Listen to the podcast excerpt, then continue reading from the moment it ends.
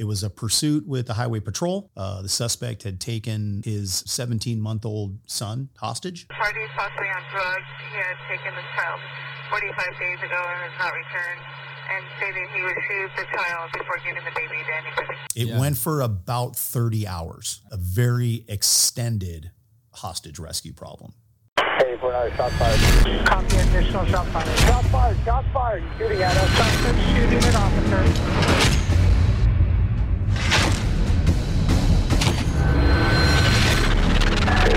Down.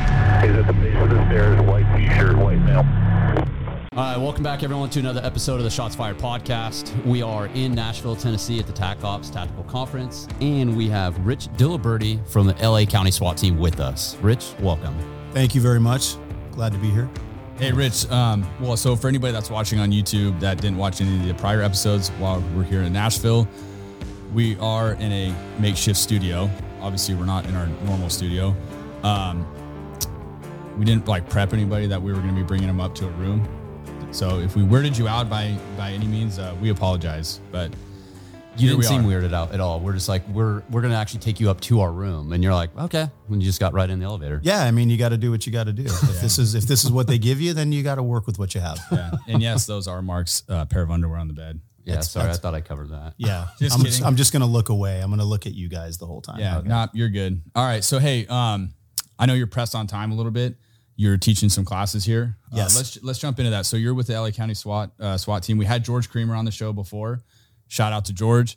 Um, you guys work for the same company, training cops and traveling and doing all that. So we're, we're going to jump into that. Give everybody a little bit about your bio, when you started, and then some of the things that you've done uh, in your career, and then how you landed on the SWAT team. Okay. Uh, George and I are business partners. Uh, George started the company quite a few years before I got on board. I taught for him, uh, and then eventually he asked if I wanted to go in and be business partners with him. Which is integrated tactical concepts. Correct. Yep. Uh, I agreed. we took a lot of the classes that George had already created, and a lot of it is based on the curriculum from LA County Sheriff SWAT team, which is where we both work. Uh, we took those. Uh, we took that curriculum. We went and got it uh, California post approved, which opened up a lot more business for us. Uh, and we take those classes all over California because they're obviously post approved. They're Yep. in pretty high demand and we will do training anywhere in the country. Um, as far as the my background, I've been with the sheriff's department for 32 years. Uh, started out like everybody else in the jails. You start to kind of develop your interview style and dealing with, I guess the the criminal element, so to Yeah. speak. Mhm. And then from the jail, I worked out in patrol, same patrol station as George. He was a little bit ahead of me in seniority, but I worked with George uh, at the Lennox Sheriff Station in South Los Angeles for about eight and a half years. After about 13 or 14 years of working the jail and working patrol, I started testing for our SWAT team, which is a full time team, a very busy team. It took a few tries. It's not a, you just try out one time and you get on. Yeah. Uh, they want to make sure that they're getting the right people.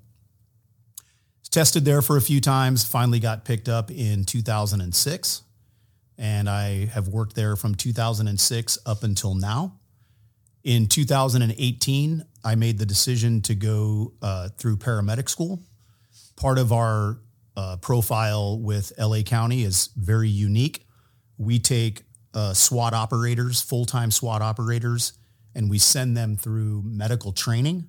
And then once they're done with all of their medical training, and there's other things that go along with that, which we can get into later, but paramedic, EMT school, pre paramedic school, paramedic school. Once you're done with all of that, you're a nationally registered paramedic. You go through LA County protocols for their EMS, and then you get brought back onto the team. And then you're a full time SWAT team officer with an additional responsibility where you're the tactical paramedic operationally for anything that we do, anywhere we go. And you're you're a paramedic right now. Correct. That's impressive because that's a that's a the that's that's a lengthy joke. process to go through. I mean, that's a commitment. Yes. EMT is a commitment, and then becoming a paramedic is even more of a commitment. from the time that we make the decision to become a paramedic for the SWAT team, you are removed from all call out responsibility. Um, LA County SWAT team probably averages about 250 ish calls a year, depending on the frequency, but that's a pretty good average. There's no way you can go through paramedic school and be dealing with a, No. a, a call out every other day. Yeah. No, that work. impossible. Yeah. So they remove you from all SWAT team responsibility, and then you start the uh, training spin up. You go EMT school, pre paramedic school, paramedic school, and then from there, there's other responsibilities that we have. We're all rescue, recovery, scuba divers. We have to go through mountaineering school because we deal with the Angeles National Forest and we do a bunch of helicopter rescues. So when the paramedics, when the tactical paramedics for the SWAT team are not operational with the team on a deployment, we're doing helicopter rescues in the Angeles National Forest along with LA County Fire air operations. They also they have water dropping helicopters and paramedics also. So we sort of split the area up there. And Yeah. the closest helicopter gets the call. Yeah, we follow your guys' Instagram page, the LA, uh, what is it, L- LA SEB E page. Yes.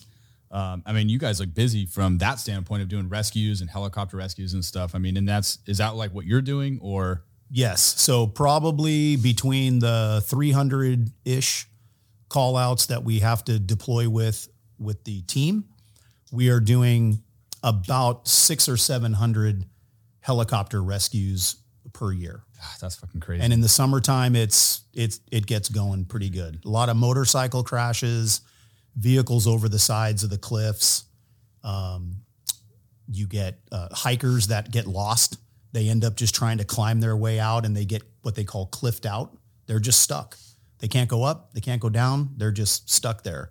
And then we get a call to figure out how to get them out of there. And I think the the helicopter actually really lends itself to being a tactical medic because it's medicine in a place where you're just not normally used to doing it. yeah. It's not the back of an ambulance. It's not well lit. You don't have 15 people as a support system. Mm-hmm. You're on the side of a mountain by yourself working out of a backpack. So it's that's where we get all of our patient contacts is the helicopter. And then when we go operational with the team, everybody's pretty um, they're pretty good at the type of skills that they need in order to, you know, provide that medical support for the for the SWAT guys. Well, I was real quick. I was always curious. Like, so generally speaking, if you get a, I don't know, like let's just say a motorcycle over the edge of a roadway. I've seen you guys on Yeah. Instagram doing a lot of those. Normally, a fire department would roll out there, and you would get like I don't know, CalStar or some type of medical helicopter that would end up landing after the fire guys get there. Which I know those guys are still responding. Right. How do you guys get involved in?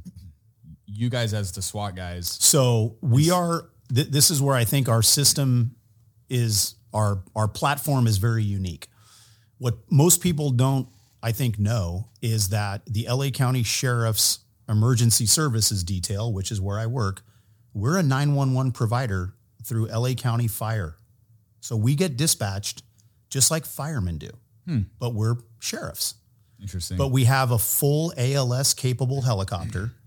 And whenever there's a, just to give you an example of like how it would work, we have a rescue base where we go, and LA County Fire has rescue bases where they go. And it's all spread out within the entire Angeles National Forest and the high desert area of Lancaster, and then out to like Malibu, because those are all mountainy canyon area also a call comes in that requires a helicopter. It goes through LA County Fire Dispatch, and that dispatcher looks on the screen and knows where all those helicopters are because they track us. Hmm.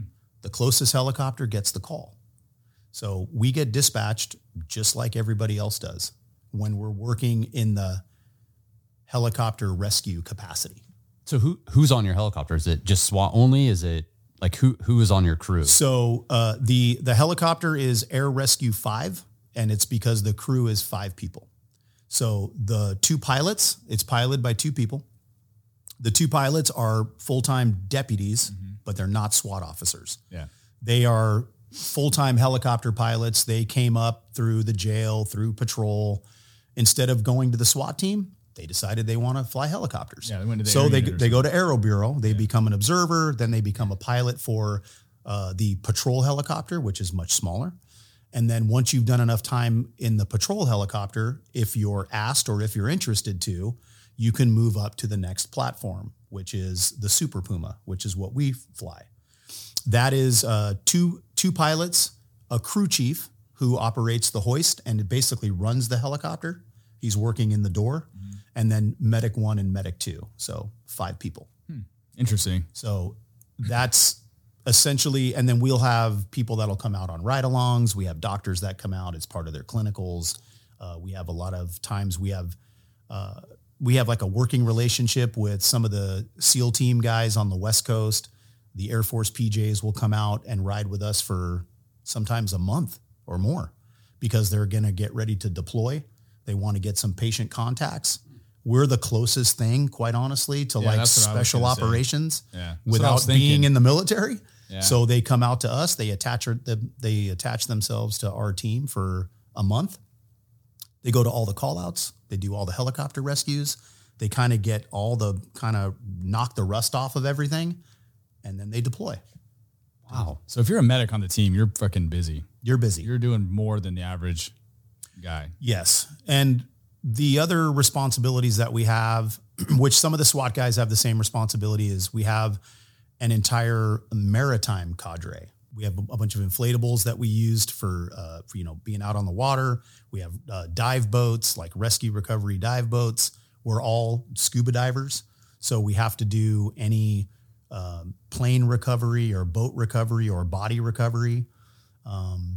So, in addition to the call outs that we go on with the SWAT team, in addition to the helicopter rescues, anything water related, we're going to be going out on that too. And anytime anybody from SEB deploys, there's a medic with you. So, we have to go with everybody, whether you're the hazmat side, uh, the arson side, we don't usually go with them if it's just a fire investigation. But if it's any sort of like bomb threat or something that like a render safe type of thing, we have to go with them. We're the we're the medics. How many medics are on your team and how many members? At full strength, there are. It's just like the fire department: A shift, B shift, and C shift. Um, at full strength, we have six and a sergeant on each shift. Very rarely are we operating that way. Uh, we are probably the oldest guys at SEB because you don't make the move to this job until you've gotten a lot of experience on the SWAT side. So if you were to use my career path as an example, I didn't even get to SEB till I was on for about 15 years. I spent about eight or nine years on the SWAT side. I'm now 25 years into my 35 year career. Yeah. Then I have to decide to go. Well, when I go, it takes me two years to do all the training. Now I'm 27, 28 years in, and now I can start working. I find that so interesting because I know there's departments and one I kind of came from. People use SWAT as like a platform to promote, but it seems like your aspect is like you want to get there and then that's your career path. Yes. And then there's a lot of stuff to do within that. Yes, I think there there are there there are guys that promote out uh, more from the SWAT side, very rarely from the paramedic side. What we, I guess, the easiest way to describe it is we're all we're all deputies, except for obviously the sergeants. So everybody at ESD is a deputy, but because we go through scuba diving school, paramedic school, we're getting enhancements for our skill set, like pay mm-hmm. enhancements for our skill set. So if you're wanting to promote for the purposes of pensionable income or making more money, why why would worth you? it. Yeah, why would you? you? You don't need to. Like you can just add to your skill set and you'll get compensated for that. Hmm. You still have a really cool job and you're making pretty good money doing it. Yeah. Uh, there are guys that do promote out. A lot of guys that promote out, I think they're planning to continue to promote. Yeah. Very rarely are you going to get a guy that's a deputy at SEB that I'm just going to promote and be a sergeant and I'm going to stop there. If they're leaving, they're leaving because their plan is to continue to promote up. And it's very likely that they're going to end up coming back as a supervisor because who better to supervise a SWAT team than a guy that was on the SWAT team? Yeah, for sure. So Well, so you guys are here um, under integrated tactical concepts teaching at the conference. Uh, what classes are you teaching? So this morning we did a hostage rescue class, which is always the, you know, it's the popular one. Yeah. Um, uh, we are doing this afternoon a command and control uh, lecture. And I talked to Larry, uh, who runs the TAC Ops conference. I talked to Larry about it a couple of years ago when we decided to create it. And he said he was getting a lot of, uh, there was a lot of demand for a class that wasn't necessarily command and control from the sense of how do your supervisors control you, but more uh, when when a call out occurs, how do you deploy on that call out in an organized way? Yeah. Like it's a like pre-planned warrant service, there's a certain way that we approach those calls. They come in, we might have a few days to work it up, and we're going to do that. Uh, a barricade is a an unplanned event, but it's not anything that's really time sensitive. He's just a person barricaded in the house, Yeah. and we'll get him when we get him. Then there's hostage rescue. These things can start and end in a matter of minutes. So we developed a course that is what we use to take the 20, 30, 40 guys that are coming from different directions and how do we how do we descend on this problem without it just being Chaos. chaos basically. Uh, and it's been pretty pretty well received. And we recognize that like a lot of our audience is part-time teams. So we take our full-time platform and we try to kind of marry it up with what a part-time team looks like. Um, Well, at the end of the day, I mean, part time or, or not, like all of those resources are going to land at that same place All regardless. So same- same way. I mean, really, I guess probably doesn't matter if you're a full time team or not. Like you're still going. The biggest difference that we see is if you're a part-time team and you're assigned to patrol, you're already out there. Like this call happens. Every call we go to at SEB starts at the patrol level. Yeah. Well, if you're a part-time team, you're already in patrol. So you actually have a little bit of a leg up on us. We're coming from the outside of this coming in trying to gather information as we're responding. But if you're a part-time team, you're you, you, half your team might already be there. That's true. They're just in patrol uniforms instead of their uh, SWATs. yeah. But same problem.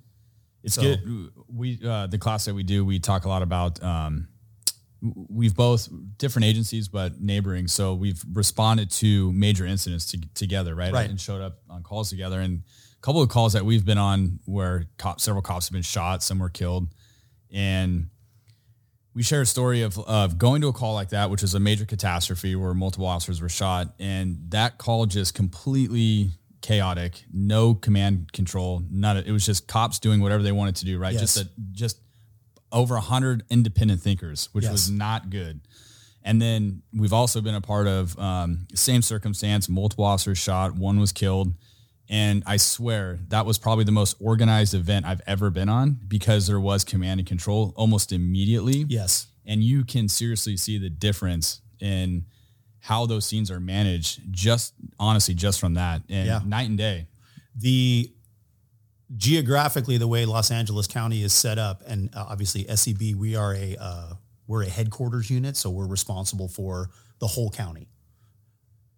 There are 27 or 28 patrol stations that are just Los Angeles County patrol stations. And then there are contract cities, which I'm sure is the same for you. There's contract cities everywhere. Yeah. They're within the county, but they have their own Yeah. police department. Yeah. They also have their own SWAT teams. They have their own patrol officers. They have everything. But if there's something that occurs, and it happens pretty often, and it's no fault of theirs, they're just not big with a lot of resources and manpower, they might default this call out to us. Well, now, to your point, we're trying to come into a contract city's call out where we have to develop comms with them. We, We're trying to get on radios with them That's always a huge trying problem. to. So now you have uh, the Highway Patrol, uh, L.A. County, the City of Downey, and uh, SEB guys are all coming to the same call. They're all on different frequencies, but they're all on the same activation. That's a problem. yeah, it's Yeah. a big problem. And it's like, okay, how do we on the front end of this thing? Like, let's let's try to herd the cats here real quick. Let's let, let's get this thing kind of buttoned up, and then we'll move forward. Because if you try to just push that, it's just like this slippery slope of just problems going downhill. Yeah, I always feel like there's like that need for a rush. Yeah. Like you go to these calls and it, it might be a barricade, but it's it's not active, right? Like there's nothing that's like precedent that we need to go on right now. And people always kind of feel that need to rush. And then when you have a problem, like not everybody's on the same radio channel. Right. Something as minor as that causes a big fucking problem when Johnny that's on a different team with another officer is doing something that you don't know Yeah. and then that information doesn't get relayed back or vice versa you know maybe dispatch has information but now he's over there doing something whatever and then now he's not getting pertinent information Yeah. it's just a mess We've shown up on uh, vehicle barricades where you know shots fired, vehicle barricade, uh, vehicle barricades. We get there, and I have this, I have this one slide in a presentation, and it really tells everything. You have the suspect vehicle, you have the female driver who's surrendering because she's already been shot because this was a car to car gunfight on the freeway, and then you have uh, your uh, typical felony traffic stop. And if you look at the overhead, you can look at the rooftops and it identifies cars, what stations you come from, what agency you work at. And you can count the 10 or 12 cars that are stacked up behind the suspect vehicle. It's probably about four or five different agencies. There's some cars that are not even marked. They're slick cars yeah and I, there's no one in them. yeah And you're like, well, well who, who's this? Yeah. And where is this person? yeah And it's just, okay, before we even worry about this over Problem, here, yeah. Get this out of here yeah mm-hmm. and then and then let's start working this problem because I have no idea what's going on back here. And sometimes you have a lot of time to do that. Sometimes it has to be done like quick yeah because the problem is just going. But that initial, it's like any radio call when you're working patrol. You get that shooting call that occurs, everybody's coming, mm-hmm. traf- radio traffic is really like kind of jumping around. And then eventually you kind of button it up and it's like, you now you got it. Now you have control over it. It's the same thing. Like SWAT work is patrol. It's just patrol with Cool more toys. people. Yeah, cool toys, more people, Yeah. maybe a little more experience, more equipment, but ultimately, we're just patrol. Yeah. Everything starts in patrol, With no your- matter what. with your company, do you travel around and you provide this type of instruction, or what are what are classes that your company offers to other So, like for Larry, uh, I think it's a little bit more like logistically, it's easier for us to be able to just do kind of a classroom, more of like a presentation setting. Um, and we do incident debriefs. So when we're doing conferences, we try to, we've done actual classes in other conferences, but to answer your question, we have classes for all kinds of different stuff. Um, the post classes that we have, uh, the armored vehicle class that we have, which is post approved, it's the only post class in California for armored vehicle. Um, we have kind of a relationship a little bit with Lenco because SEB runs Lencos with for for everything. Um, so anytime somebody buys an armored truck but they want to know how to use it, Lenco just sends them to us. Hey, call those guys. nice Um, Terradyne, who's also here, they saw what we were doing in California. They reached out to us and they asked if we would be like, "Hey, are you guys, you know, loyal to anybody?" And we're like, "We, we're we're a training provider. Like Yeah. whatever whatever truck shows up in the parking lot, we're going to show you how to use it. We don't really care." yeah and it, everybody has different stuff. So we do an armored vehicle class, which is pretty popular. Um, we have uh, SWAT school updates. So, like in California, Post doesn't require, but they recommend uh, after you've gone through SWAT school, you should do about a an, an update every couple of years, and it could be anything within the curriculum of SWAT school. So we created a 16 hour and a 24 hour SWAT update class because that fits into most part time teams' training time. yeah And then just recently, although George was a George was the one that pushed it, and I was a little bit reluctant, but I, I, I will say he was correct. I was wrong. Hold on say that again tell george Yeah, uh, he was correct. I was wrong. you heard that george We were asked to create an 80 hour SWAT school. So we did. that's a huge undertaking And uh, it was not easy to do. We did it. We went back and forth with Post. They worked really well with us. We got that class approved, and we are now taking basically, we can take SWAT school to you. So, what we've done is we have a relationship with Carlsbad down in San Diego, mm-hmm. Oxnard, which is in Ventura County, San Luis Obispo up in the Santa Maria, San Luis Obispo, Santa Barbara area. We're with the sheriff's office. and then all the way up to San Mateo, which is the Bay Area. So we're running a SWAT school at each location every year. So instead of having to send your guys with the travel cost, we bring the class to you, and then anybody local Can go. can go to it, and the agencies don't have to incur travel cost. They just send their guys to the class and they go home at the end of the day. It's like a regular in-service training. It's obviously two weeks, but it's a post-approved class. It's been pretty popular. Um, Yeah, you guys look like you've been killing it. we those. it's it's been getting uh, consistently busier. I think the big the big reason for that is our guys are still uh, full time instru- uh, full time SWAT operators, and they teach for us as well. And I think that's uh, some of the students like we explain that to them, but they don't really get to see it until and it, inevitably it always happens. Is somebody that is on the schedule to teach can't make it because they're on a call out, and it's like, hey. Uh, Rich Diliberti was supposed to be teaching this class for you, but uh, he's been on a call out since last night, so I'm going to do it. And they're like, eh, well, these guys are not, they're not messing around. Yeah. And it's, I think that's a big, uh, I think that's a big draw. I think a lot of agencies have, you know, guys that are, there's nothing wrong with guys that are retired and teaching at all. Um, a lot of guys have a lot of experience, even though they're retired, they have a wealth of knowledge. Um, but I do think there is something to be said for the guys that are teaching you uh, are still doing this full time. Yes, For sure. absolutely. And they have very current information. Yep, absolutely for sure. Um, any other classes you guys offer? Uh, I, mean, I know that's a lot, but We do, um, we do, I uh, want you to name every single one of them. Can you Yes. do that? well, I'm just I, I if if anybody's like watching or listening to this and they're they're interested in you know having Yeah, you guys come out. we I mean, do- obviously they can go to your website, but we have a, a, a advanced urban sniper course, which we just got post approved. We have a 16 hour uh, tactical medical integration class that we just got post approved. Uh, red dot pistol instructor class, um, which everybody's looking for those. Everybody's making that transition now. Yeah.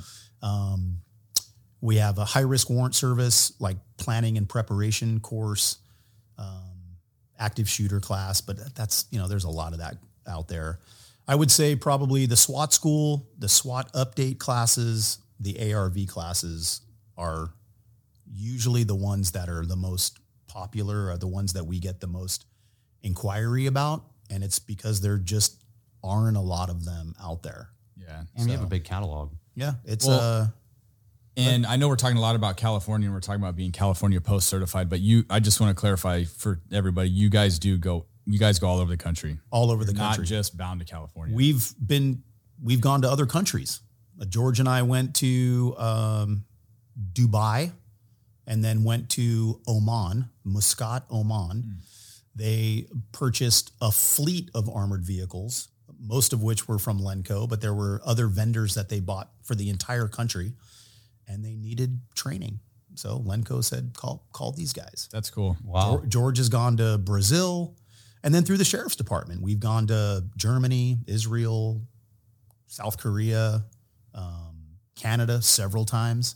We have a very good the county and and some agencies up in Canada, very good working relationship. So cool. a lot of times, and then Terradyne is from Canada, so now we're getting calls to go up to Canada because they're purchasing those armored vehicles and they want training. Nice. So we'll we'll go anywhere. Most of our stuff happens in California because of the post approval, Sure. but it is I would say if we're if we're doing 40 classes a year, probably 30 of them are in California, maybe and then another 10 to 15 or anywhere in the country.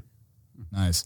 What, uh, what's the debriefs that you guys were debriefing here at the, We did we did two debriefs this morning. One was again because you uh, we try to we try to uh, tailor the class to the audience. So it's obviously a hostage rescue class, and the more you teach, which you guys, the more you teach, you get your kind of your system down of like how to keep the students engaged. yeah. So we, it's a hostage rescue lecture, which is a very basic, like the fundamentals of hostage rescue, or at least how we approach it. But we'll bookend it with debriefs. Everybody loves a good debrief. Yeah, So the one we did this morning was a call out that we had up in Lancaster, which started at the patrol level. Um, raised a lot of questions about whether the patrol officers should have done the crisis entry. And you're going to get differences of opinion no matter who you ask. Were they right? Were they wrong? Maybe, maybe not. But if it if it creates conversation, that's the takeaway. It makes people think.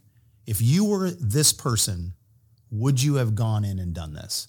Some say yes, some say no. And then ultimately we get called, we go out there, we start working the problem, and then it it resolves the way it resolves. that was the morning. The the afternoon we did it was a very recent call out we just had where it was a pursuit with the highway patrol. Uh, the suspect had taken his 17 month old son hostage uh, into a mobile home up in Lancaster, uh, and that call out was I think the the the takeaway from that was the challenge of a mobile home versus a regular house, and if people haven't dealt with mobile home problems, they're not that easy. They're thin walls, Yeah. small space, difficult breaching problem, um, and then the length of the call out. It Yeah. went for about 30 hours. I remember this. And this was a, now we are starting to tap out people just on fatigue.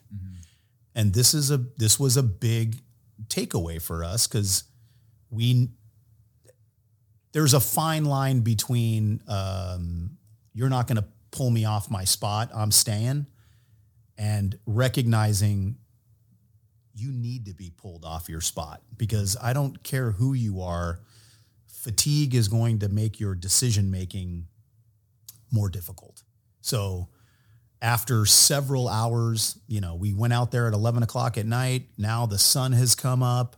Now the sun is going down again. We're still out there. And now it's like, if we're going to be out here all night again, we, we better start figuring this out. This is where phone calls are made to anybody that isn't already there. And the initial, uh, at the initial call, everybody shows up. But this is where your team commanders and the people that are a little further up have to say, uh, hey, we don't need 45 people right now. Yeah. But if this goes long term, we may need you later. Exactly. So go find a place to relax. Even if it's go back to the command post, lean your chair back in your truck, and go to sleep because we may be tapping you in in a couple of hours because these guys are going to need to be relieved. Um, phone calls get made to LAPD. Hey, uh, not sure what you guys have going on, but this is what we have going on. So we're going to need you to take the county while we're here because it's happened several times. We get two call outs at the same time. Yeah. Well, if one of them taps out the, the whole team, somebody's got to go to that other call out. So we have that relationship with them. So the debrief this afternoon, to answer your question, was a very extended hostage rescue problem, which ultimately ended uh, sniper initiated assault.